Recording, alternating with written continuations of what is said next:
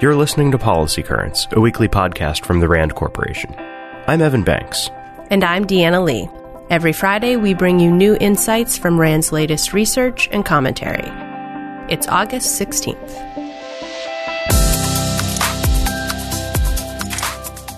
This past weekend, financier Jeffrey Epstein, a convicted sex offender and accused sex trafficker, died by an alleged suicide in a New York City jail.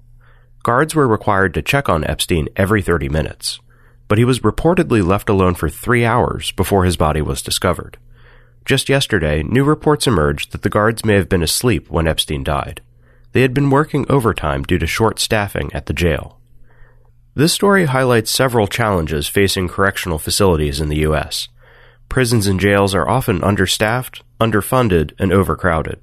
And while ensuring the health and safety of inmates is an issue that rarely gets national attention, it's important to note that people who are incarcerated are at a higher risk of mortality. More specifically, suicides account for more than 35% of deaths among jail inmates. In 2017, RAND researchers examined this issue as part of a broader study about how to prevent all types of inmate deaths.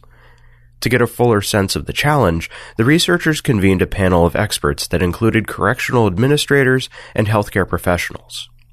The panel identified several areas of need to address the long-standing problem of suicides in correctional facilities.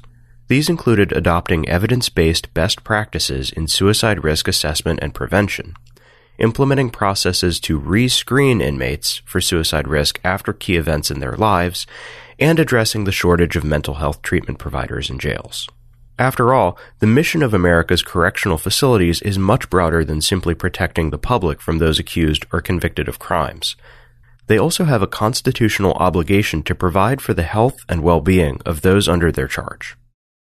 Earlier this month, Prime Minister Narendra Modi revoked the part of the Indian constitution that gave the state of Jammu and Kashmir, often referred to simply as Kashmir, special autonomous status. Rand's Rafiq Dossani wrote this week about the history of the Kashmir-India relationship, Pakistan's role over the years, and what might happen next. Looking ahead, he says that Modi's move will likely be challenged in the courts – but history suggests that India's Supreme Court will put off making any key decisions for years. And by that time, it may be too late to reinstitute Kashmir's autonomy. So, if Kashmir and India remain as one, Dossani says that Modi could use his new direct authority in the region to invest in human development and clean governance. This would attract both national and international goodwill. Based on Modi's recent landslide re-election, the Indian people think that he is the best bet for the future. Hopefully, that will also be true for Kashmiris. In less than six years, fatal overdoses in the U.S. that involve synthetic opioids have increased tenfold. In fact, two thirds of all opioid related deaths last year involved synthetic opioids, primarily fentanyl. A RAND report out this week examines the rise of these potent drugs. The authors present three key findings. First, for now the problem is concentrated in the eastern half of the country, with parts of Appalachia and New England affected most severely.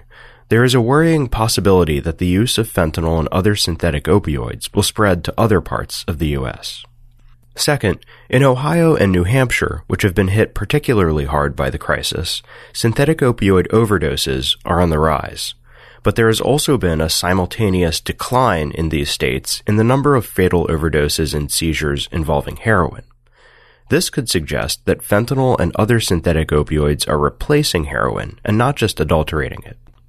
Finally, about half of cocaine overdose deaths in the US also include synthetic opioids.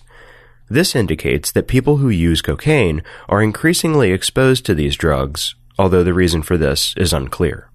RAND experts are in the midst of conducting further research on synthetic opioids, as well as other aspects of the opioid crisis, so we'll have more to share with you soon. In late 2018, it became clear that the United States was contemplating withdrawing troops from Afghanistan. Soon after, Iran acknowledged that it was meeting with the Taliban. Rand's Ariane Tabatabai notes that although this was hardly the first meeting between Iranian and Taliban representatives, it was the first time that Iran publicized it. A number of interests led Tehran to form a partnership with the Taliban, she says. One was a shared objective to undermine the U.S. presence in Afghanistan and in the broader region. So, as Washington continues to work toward a troop withdrawal, how might this affect the future of U.S. Taliban peace talks?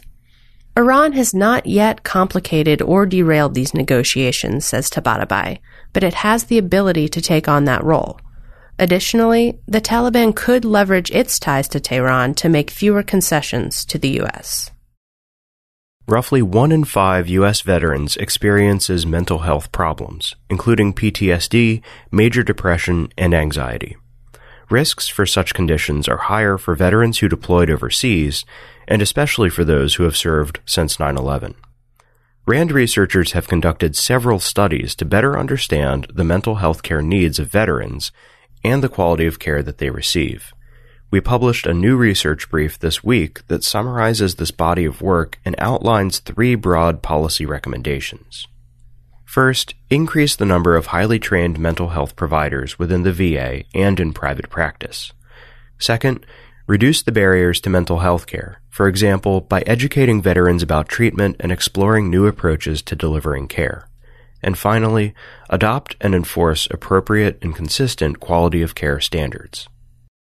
Many patients receive large, unexpected medical bills, even when they're treated at hospitals within their insurance network.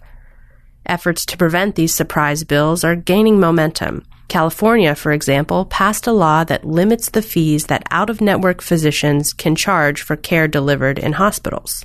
RAND researcher Erin Duffy conducted an analysis of this law. She found that it does appear to be protecting patients from surprise bills. However, there have also been some unintended consequences. Namely, the law is reducing physicians' leverage to negotiate higher payments from hospitals, shifting more negotiating power to insurance plans. This, in turn, seems to be speeding up the consolidation of smaller physician groups.